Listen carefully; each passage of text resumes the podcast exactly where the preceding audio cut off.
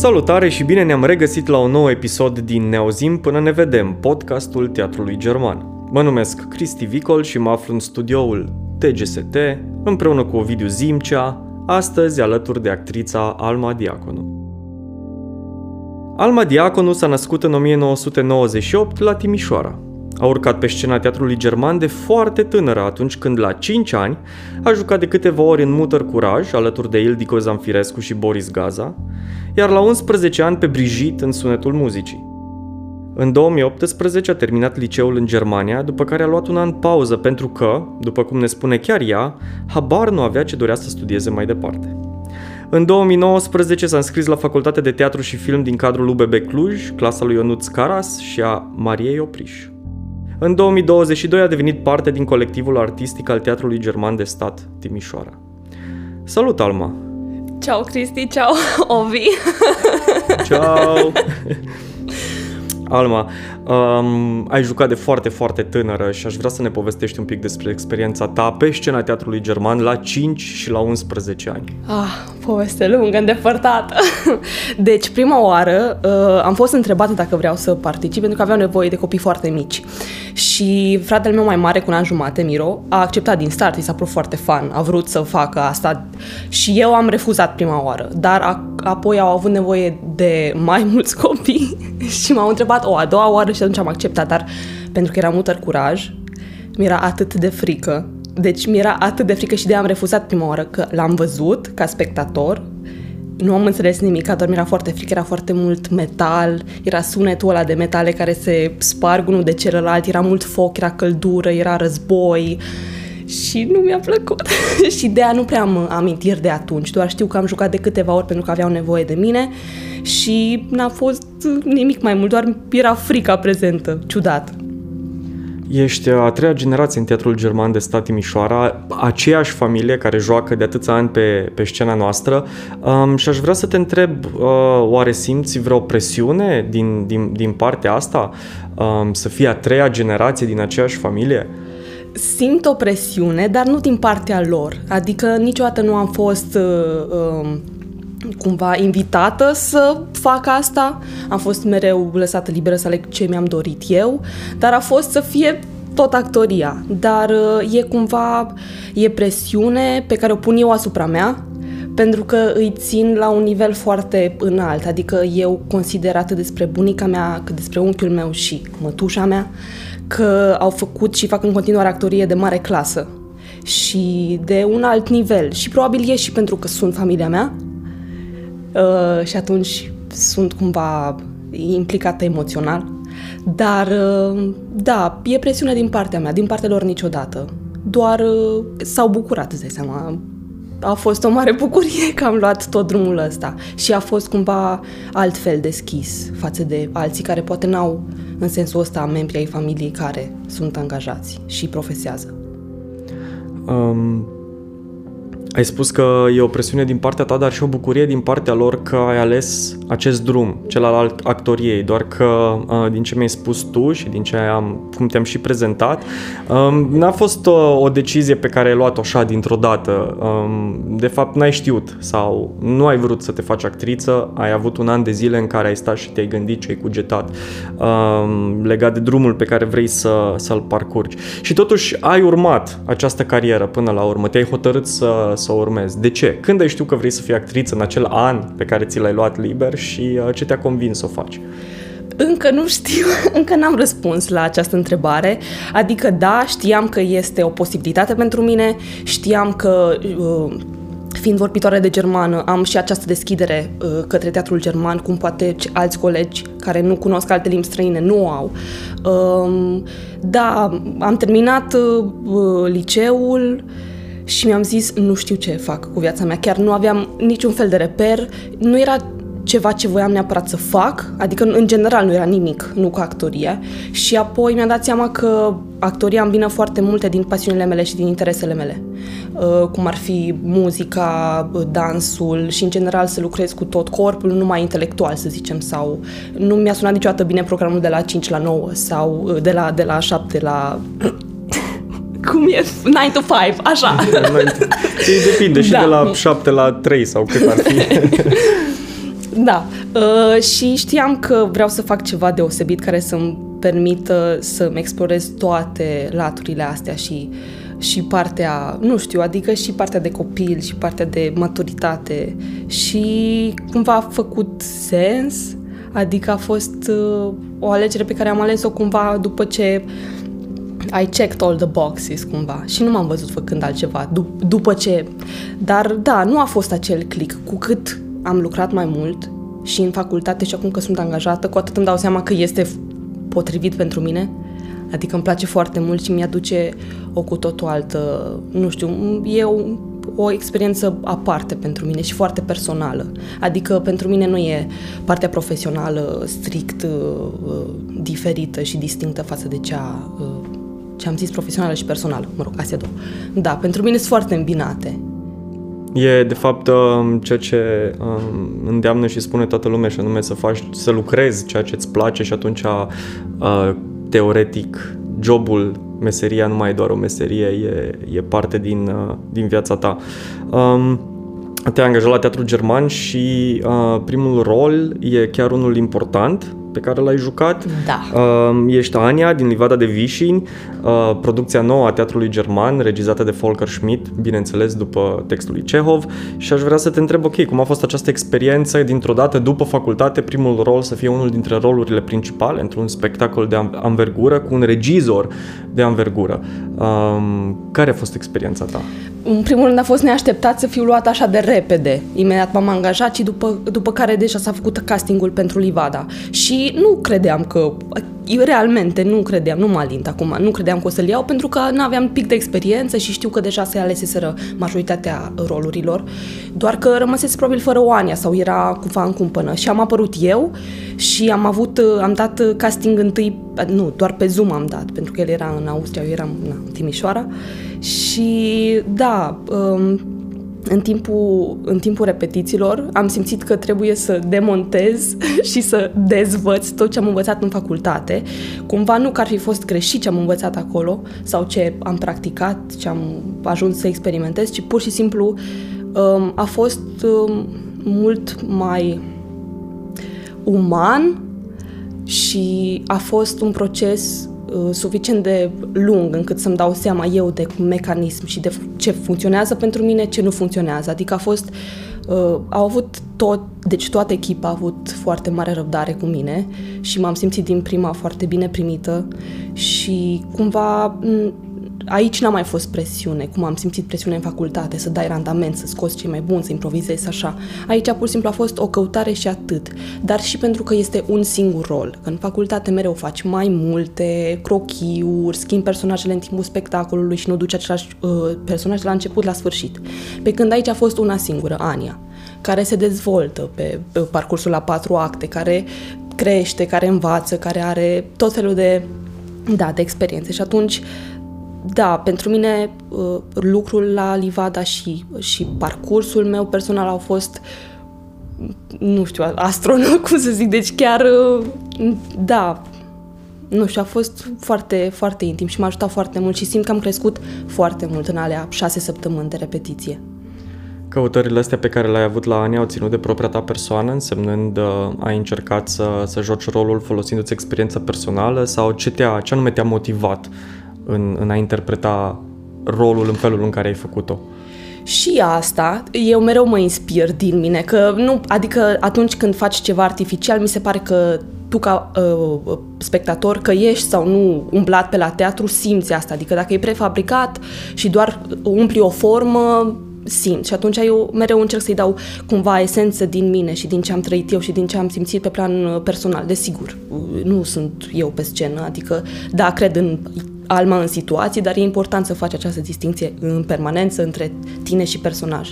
Și cumva am hrănit-o pe Ania cum am putut eu mai bine din experiențe personale, că era și prima îndrăgosteală, cum ar veni, adică asta a fost o mare parte din, din parcursul ei în, în uh, piesă, sau uh, uh, relațiile cu părinții, relația cu sora, Adică am găsit câteva paralele, dar desigur erau și unele lucruri la care nu puteam să mă raportez nici cum și atunci le-am umplut cum am știut eu mai bine. Dar ca fir uh, roșu uh, pentru Ania a fost să fiu mereu în uh, statut înalt, pentru că mie îmi place să mă fac așa foarte micuță și drăguță și cumva it's my go-to, deși nu ar trebui să fie.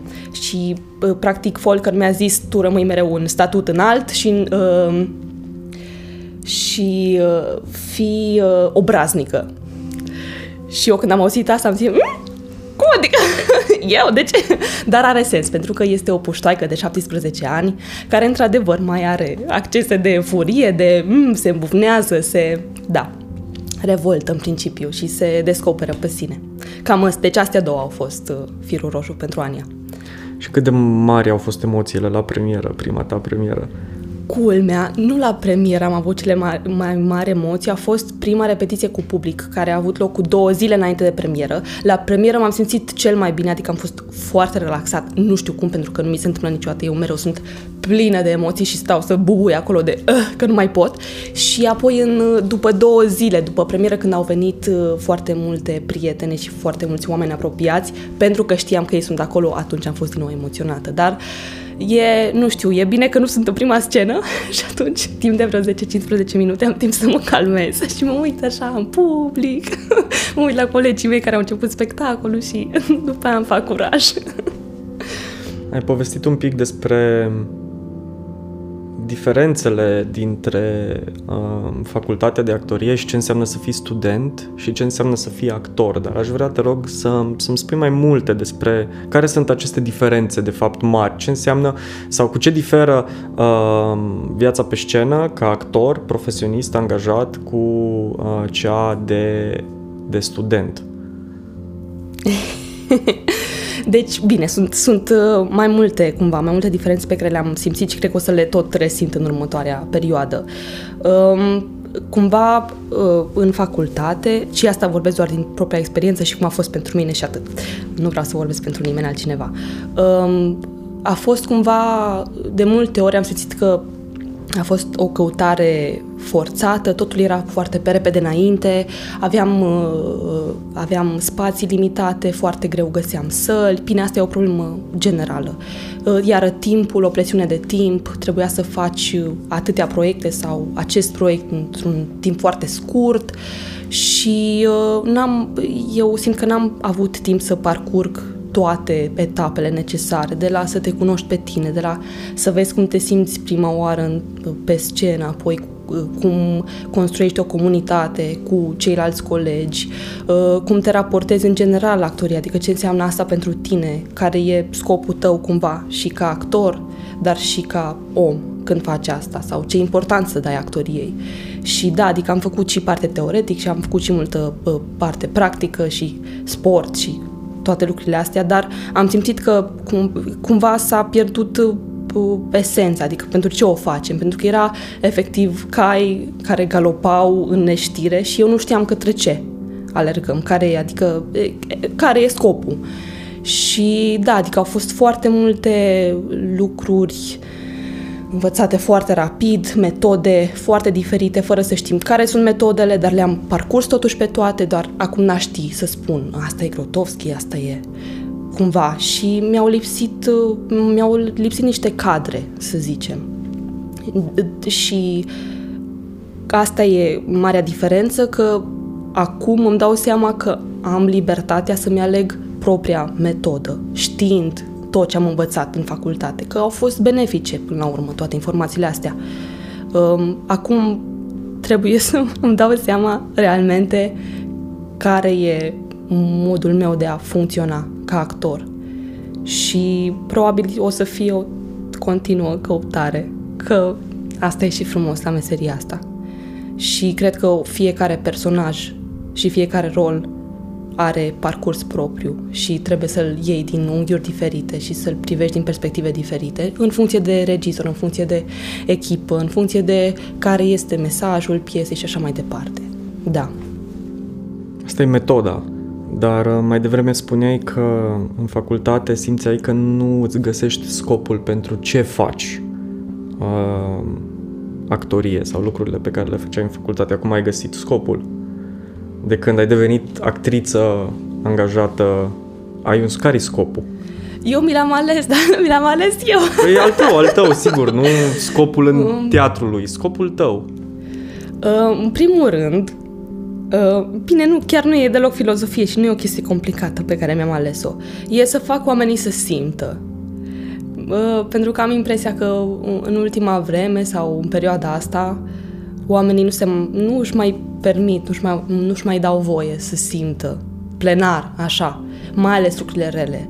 Dar uh, cu atât mai mult mă gândesc că tu ca actor poți să uh, te transpui în niște situații destul de improbabile sau dificile sau foarte complexe, în care omul de rând sau majoritatea oamenilor nu ajung, dar poate ajung în situații similare. Și atunci eu, fiind acolo în zeama aia și suferind și poate plângând, dar și râzând și iubind în același timp, poate celălalt se regăsește și uh, cumva se poate libera de anumite, de, nu știu, de anumite greutăți sau se regăsește și spune ah, ok, sunt, cineva mă înțelege, nu sunt singur în, pe drumul meu. Sau uite că și altuia i s-a întâmplat același lucru și cumva, da, se identifică și poate să um, um, rumege niște lucruri sau să le, pur și simplu, să le digere mai ușor. Te-ai da. gândit să faci și film? M-am Ai gândit, vrea? da. Deocamdată mi se pare că n-am uh, suficientă încredere. De dorit mi-aș dori foarte tare, tocmai pentru că e ceva total diferit. Adică actoria pentru mine e sfântă și actoria de teatru cumva mereu va rămâne acel ceva, pentru că e și... Îți trebuie mult mai mult curaj pentru asta, părerea mea.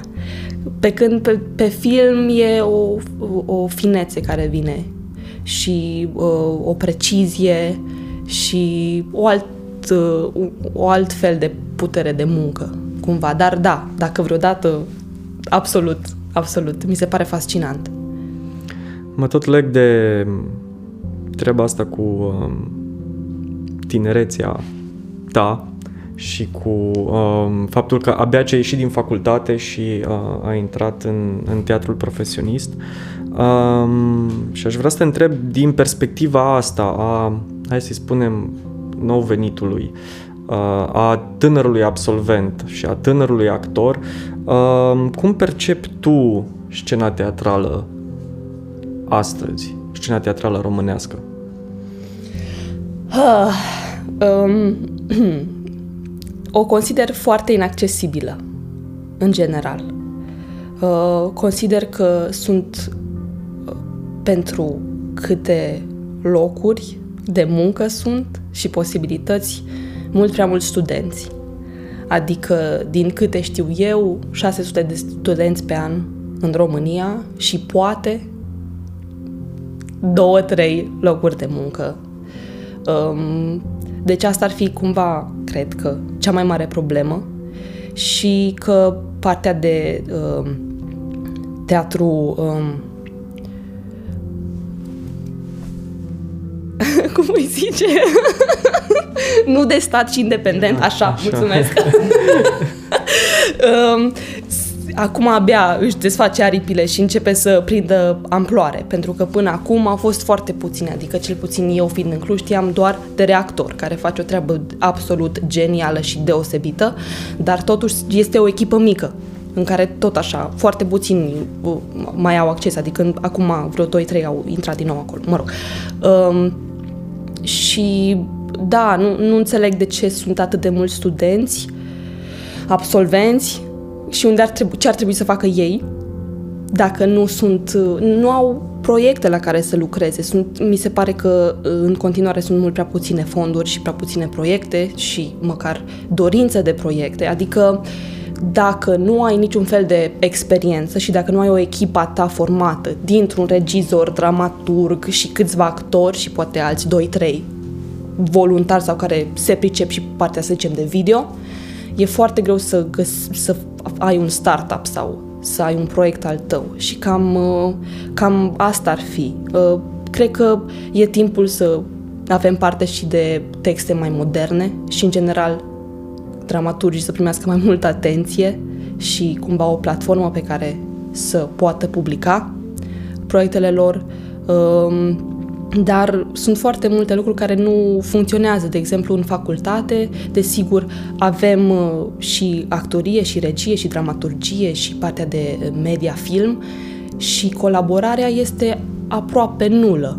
Adică avem colaborare doar cu regia, timp de vreo două semestre sau patru, și cu cei de la CFM unul singur. Adică deja din facultate nu se colaborează. Eu cum pot să-mi fac network-ul? Eu cum pot să mă afiliez cu uh, un regizor sau un, o teatrologă sau dacă nu îi cunosc din facultate. Da, cam asta e. Cred că sunt posibilități prea puține deocamdată, din păcate. Și sunt foarte mulți doritori, adică din ce în ce mai mult mi se pare că oamenii vor și trag către teatru și sunt interesați și vor să investească în asta, mai ales tinerii. Și dacă ai avea puteri nelimitate și fonduri nelimitate, ce ai schimba în așa fel încât uh, problemele astea pe care le, le enumerai mai devreme și anume faptul că tinerii nu au uh, foarte multe posibilități, nu există neapărat o infrastructură, nu sunt uh, încurajați să, să se manifeste în, în domeniul pe care și l-au ales? Aș pune în primul rând, adică aș tria foarte mult din, din profesori și să rămână doar ce sună foarte rău îmi pare rău. Sună foarte rău, dar mă refer efectiv triere, nu, că nu le tem capul. Uh, um, să rămână cei care realmente doresc să investească în studenți și să prioritizeze studentul și, și dezvoltarea lui. Adică sunt mulți care veneau cumva fără, fără plăcere. Și e, e cumva păcat, adică probabil e un proces care ar trebui să înceapă deja din, din facultate, dar uh, da, să fie profesioniștii, să fie profesioniști până la capăt, să aibă posibilitatea de a, a se dezvolta pe cât mai multe planuri, nu numai actorie și atât, pentru că actoria de fapt înseamnă orice și tot. Um, să avem spații, spații la greu și uh, cu um, facilitățile necesare, adică de la sunet, la lumini, um, spații. um, și să nu știu cum, eu aș scoate această competitivitate acerbă, mai ales între actori, prin care, adică eu nu am experimentat-o neapărat la un grad din ăsta care m-a traumatizat, care a fost greu de bă, bă, iertat și procesat, nu a fost așa, doar că nu știu, mi se pare că suntem toți atât de diferiți și asta e frumusețea la actori, că unul are o față nu știu cum, sau un păr nu știu cum, sau o voce absolut deosebită pe care nu o poți uita. Și în loc să te axezi pe asta și să-ți fructifici orice talent sau particularitate ai avea, te gândești că mm, ăla cam seamănă cu mine sau avem aceleași uh, aturi, hai să... Mm, cam asta ar schimba și cumva cum se, cum se raportează actorii uh, la echipă, în general.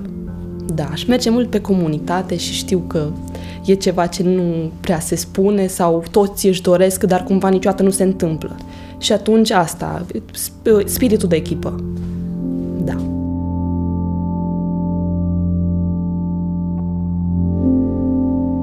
Dacă ți-a plăcut podcastul nostru, urmărește-ne în continuare pe pagina de Facebook și pe site. Revenim în curând cu un nou episod – Până ne vedem, hai să ne auzim! thank you